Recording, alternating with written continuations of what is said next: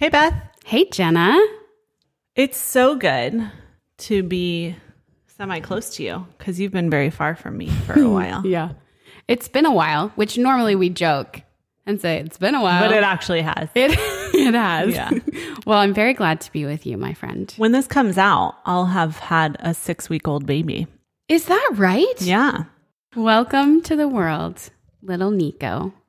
We're a couple of weeks into this social distancing, quarantine. Far into it. We're months. Has it been years? Yeah, we're a month into this. I'm just saying the days are long. Yeah. The end of a week feels like the end of a month. Maybe that's just me. I've been anticipating what Holy Week would be like. Of course, we're like planning these virtual liturgies. Father Burns has been so generous. And I've been kind of hedging myself to be prepared for the disappointment of not being able to do my normal Holy Week stuff. Last year on Holy Thursday, that was the first time I visited seven churches, and I thought, okay, I will visit seven different online Eucharistic adoration chapels. Hmm. you know, I'm Yeah. just like trying to make it okay for myself. But I've been thinking about the disciples and how Holy Week in real time was very unexpected for them. I mean, they had gone to Jerusalem every year for Passover. They'd even celebrated with Jesus before. So for things to escalate and fall apart and become, I mean, truly horrific, traumatic, was probably not on their radar. So, in a way, I think we're entering into Holy Week in a more authentic way. I Yeah. think our emotional experience, our like real world experience of being taken by surprise, like trying to figure it out on the fly, Mm. I think that's probably very true to what the disciples were feeling in the garden when the soldiers showed up. Further back at the Last Supper, when he took bread and took wine and proclaimed that this was the new covenant, he was making a new covenant with us, things had already changed. They'd already begun to shift. So, anyway, I just think we're not as alone in this uncertainty as we might feel. Well, and as you guys were talking about on Teachable Tuesday recently, going back to thinking about them being in the garden and taken by surprise and that feeling of dread that a lot of people are feeling this uncertainty and there could be no good that comes from this. Like, what's happening to my Savior? What's happening to our Lord? You know? Someone described our experience of feeling like life is happening in slow motion. And I can imagine that John felt that way. Watching their friend, Judas, one of the apostles, show up with a, a legion of soldiers and taking Jesus. I just imagine things that I've never really fully embodied or experienced that like lack of control, confusion must have felt very surreal. That's what I mean. It's like a physical feeling now, Yeah. as opposed to like, let's just put ourselves there. Yeah. We're like feeling things that we've never felt before. Yeah. It's always supposed to have been this way. Like the gospel was always supposed to be this real and applicable, but we just weren't in a season to feel it as deeply or really intimately as we're invited to in these days. So, where do we go from there? Well, I think it can't just be business as usual. I think there are outward things that we can do to live a prayerful, even a fruitful triduum from home. But deeper than that, I'm just wondering about the posture of my heart. I'm thinking about my friend John, the beloved. I'm thinking more about his experience in the garden. I'm relating to that feeling of fear. You know, he ran when Jesus was captured. He like slipped out of his garment and ran away naked. Tradition tells us that was St. John. And I'm thinking about how he stayed. First, he stayed and prayed, and then he ran, but he came back and he stood at the foot of the cross. He was the only apostle to be present at the crucifixion. He consoled Mary, the mother of Jesus, and Mary Magdalene. So I'm just wondering how I can imitate my friend John, this unique Holy Week where I'm feeling it viscerally that confusion and fear and separation. How can I be with John and abide with Jesus? Whether that's like imaginatively to pray in the garden and to stay awake on Holy Thursday, whether that's to do Stations of the Cross, you know, in my house by myself. Yeah. you know, all the virtual ways that we'll take part. How can I have that heart of St. John to have my eyes on Jesus? There's a scene in the Passion of the Christ that people talk about a lot. There's this moment where Jesus falls. I don't know which fall it is, but he looks up and he sees his mother. It must be the fourth station. So it's probably one of the earlier falls. And there's this flashback scene of little Jesus falling and Mary running to him. It's like a very beautiful, moving scene. And even to see like Mary move throughout the crowd with her eye on Jesus, you know? Yeah. I'm just wondering how I can imitate that, if I can make that my goal of this Triduum. I wonder if I could even be more intentional this Triduum than I normally would. That's how I felt about that mass for St. Joseph. It was like the most beautiful mass. And I wasn't there, it was on a screen. And it was so grace filled and so incredible. I wouldn't have felt that intimacy and longing and grace if it hadn't been for that moment, if it hadn't been for these times and these circumstances. Yeah. I felt the same way. I was keenly aware that if I had woken up, done my normal schedule, and like, oh, it's the solemnity of St. Joseph, I might have gone to Mass, but I don't know that I would have made Mass the priority. Mm. I could have chosen an 8 a.m. and 8:30 at this other parish. Oh, I'm kind of running behind. I didn't get ready in time. Or, oh, I've got a call, so maybe I'll go to an evening mass. Then I miss the evening mass and I'm like, well, I'll stop by the chapel. Do you know what I mean? Totally. Like we're so spoiled for opportunity that we don't have to be that intentional. But because it was, we were deprived of it, there was, for me too, a deep longing. I wept through that whole mass. Such a longing to be with the Lord, to receive the Lord, to ask for St. Joseph's intercession. He's so special to me. It was like the highlight of my day, whereas normally it would have been something I tacked on to my day. Yeah, so I think that that's how the Triduum's going to be. And I think it's just our heart's posture. As I shared with you, I've really struggled with prayer over the past month since having the baby. And I was feeling so much consolation before the baby, you know? Mm.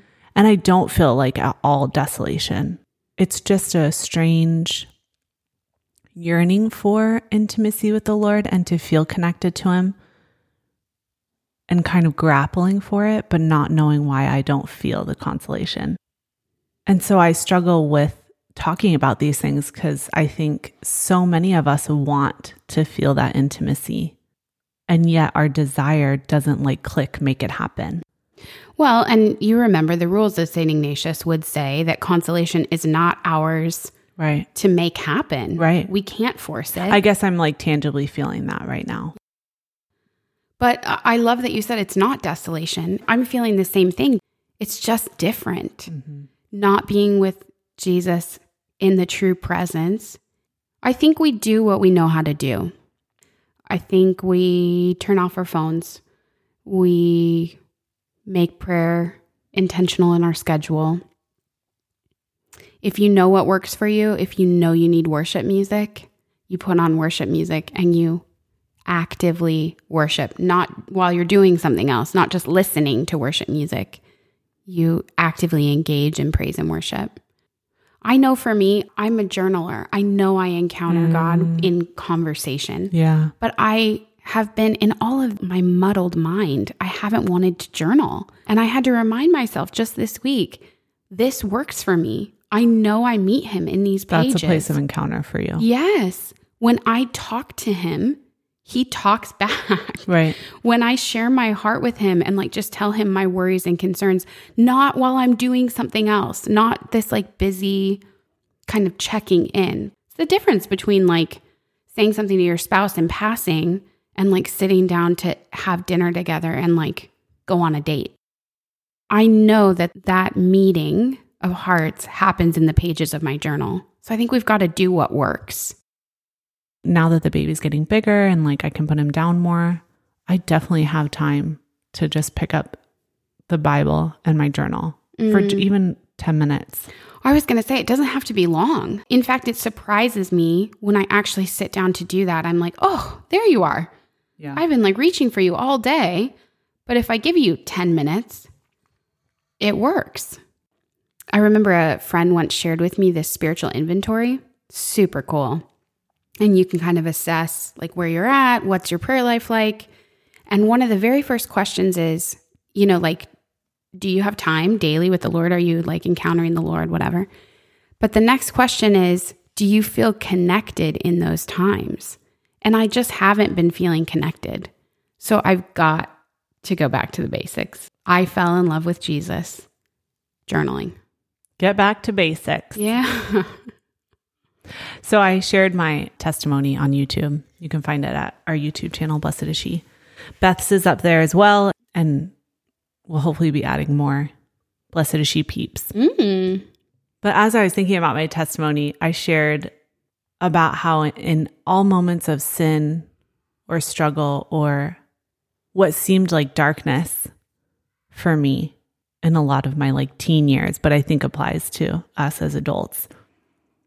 My like conversion or transformation happened when I realized in my imagination that Jesus had been right beside me in every single one of those scenes, if you will, of me in like deep sin and deep yearning for feeling secure, but being a young girl and so insecure of drinking or drugs or feeling alone. So those scenes flashing and me realizing the person of Jesus had always been right beside me. And I think that that's so beautiful to remember. Think about those scenes of you scrolling and you trying to take walks to pass the time and baking and cooking and doing all these things that we're trying to do in this moment of isolation from the world. And that Jesus is right beside us. He's never leaving us, He's never left us. He wants to be right next to you, His daughter, at every moment of every day. And that was something really beautiful for me to remember. So, like getting back to that basic thought, that basic truth. Well, the basics of your own story of encountering the Lord was remembering He was with you in all of those mundane things as well as more. Yeah, darker times. Yeah. It's funny. I had a similar thought yesterday. I was kind of moving around my house, and it's just like a little studio, you know? And I've been kind of wrestling with this idea of like isolation or quarantine and like living alone. And I realized by God's grace, oh, I'm quarantined with Jesus. Yeah. Like he's here. Yeah. he lives here. It was such like a bright spot.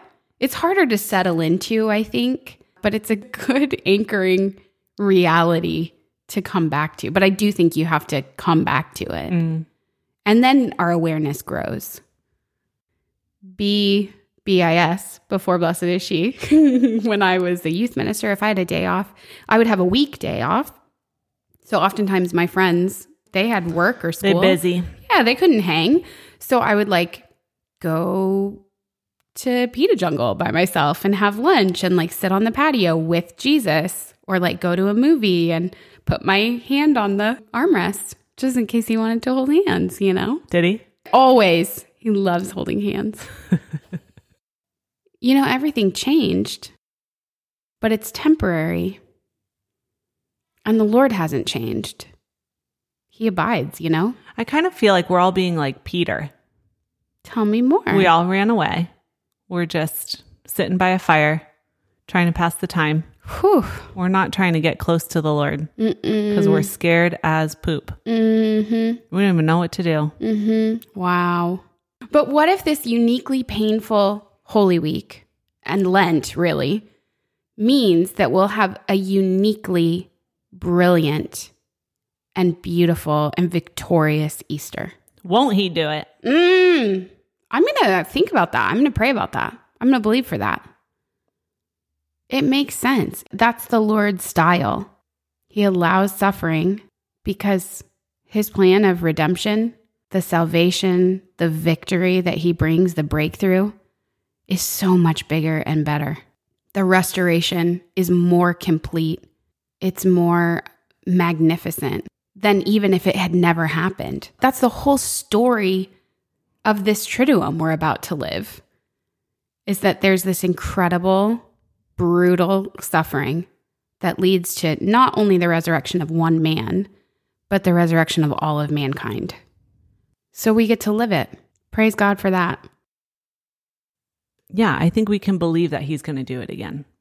I mean, it's what he's always promised. This has been the story the whole time. And we're like, we want to be a resurrection people. now we actually get to live it. Globally, we're living a death and a resurrection. If we enter into it, we can experience paschal mystery in our own lives, in our world. But now the whole world is going through something at the same time. Catholic, if you will. Yeah. When you lose someone, there's this overwhelming isolation and loneliness. Like, who could ever understand this? Even though lots of people, And fog. everyone loses some, you know, at some time. Everyone in their life loses someone they love, but it feels so personal, so painful. You wonder, can anyone else understand this? But we're in this crazy moment of time where the whole world is going through something traumatic. And now we have a chance as a people, as humankind, to come through it together into resurrection. King of all nations. King of all nations. You know, we're missing all of the corporate liturgies. Mm, yeah. We're missing that experience of two or three gathering. I wonder if the invitation in that lack is to experience more intimacy and depth in our personal relationship with Jesus, our longing in our personal prayer, in our journals. Like, even if you go back to the disciples, they were all separated. I mean, eventually they came together, but like Peter was just alone by the fire. Well, and Peter's redemption came alone. He dove out of the boat in John 21. Mm-hmm. John says, It is the Lord. Yeah. Peter dives in. Yeah. swims to the shore and he has this moment with Jesus. He has this private conversation with Jesus. So maybe the Lord wants to have some private conversations with us. Right. Maybe he wants to bring about our personal redemption this weekend. That gets me like fired up to think about the possibility of that. This isn't a time of deprivation, it's a time of invitation. Ooh, Mm. that's good. The Lord is not limited by coronavirus. He's not limited by us not being able to go to Mass. He's giving us an opportunity to enter more deeply into a spiritual communion, into a communion of desire. Holy cow. I mean, all of Song of Songs is like the lover beckoning to the beloved and like this mm-hmm. back and forth. They don't like come together until the end. It's a mm-hmm. lot of pursuit. So, what if we thought about this time as an opportunity to pursue the heart of the lover and to allow the lover to pursue our hearts as his beloved. Just thinking out loud. I'm in. Me too. I'm so glad we had this conversation because it's hard not to look at our current situation and think, where is the Lord in this? Like, why would he allow this? How can I live without the Eucharist? Why through Easter? It feels so painful because we have faith. But let's exercise our faith to say, the Lord is in this and he has a good plan for us in it. And to mm-hmm. discover that plan in the pages of our journals, you know, in the pages of our Bible, in our personal prayer time. In our secret place. Thank you. That's what I was going for. I got you there. Thank you. Yeah. Wow. Literally, we're just like thrown into our secret place right now. Yeah. He's like, this is where we're going to connect. This is where you're going to have intimacy with me physically because you can't be around anyone else, Yeah. you know? I wonder if people might be feeling like their own poverty in this sense of like, I rely on my small group. I rely on Blessed is She VBS because I can pray all day. You know what I mean? I All can day. pray all day and never talk about the most important thing. I can pray and still not give the Lord my heart. So I wonder if we're like being forced into this time of like intimacy. Thank God. All the barriers are coming down, like all the layers are coming off. We're just standing like naked in our poverty before God. Like, I can't hide behind anything else. I'm not saying the church or the sacraments are something we hide behind by no means, but all of the other things that we use to encounter the Lord, all the like groups and things we do and Bible studies and resources, which are all beautiful. I wonder though if as they're taken away, we're seeing a real disconnect and our own longing for like deep personal relationship. Yeah, I love that. I want to cultivate my secret place with the Lord. I want to return to that. I've been thinking about the garden lately and how I used to pray in the garden all the time, mm. like the garden of my heart. And I just haven't been there in so long. That was like a trysting place. That was a, a meeting place with the lover of my soul, you know? And instead, I'm like, I don't know, just working on things or like solving problems, praying for people, but I'm not just falling in love. It reminds me of when Mike and I were first married and we would always hang out with everyone. We were like always with people. We just loved our friends and always Yeah. wanted to be with our friends. So we never really hung out just with each other. And I remember he was traveling in the band, so he was gone a lot. And then when he was home, we were just like, again, with people. We would have game nights and just what a time to be alive. but I remember eventually we kind of had to like talk about we should just like hang out alone. We should get to know each other alone.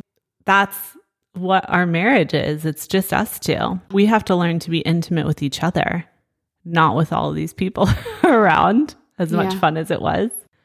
But I kind of feel like that's the stripping away that you were talking about. It's just us and the Lord now. There's nothing else. He's like, I just want to hang out with you. Right. It's so cool hanging out with other people. I love our friends, yeah. but I just want to hang out with you. Right. Like, that makes me want to cry. It's so sweet. I just even imagine John, and thank you, Passion of the Christ, for helping me with my imagination of John standing at the foot of the cross. And the wind is blowing, and the storm is overhead, and he just has his eyes locked on the Lord.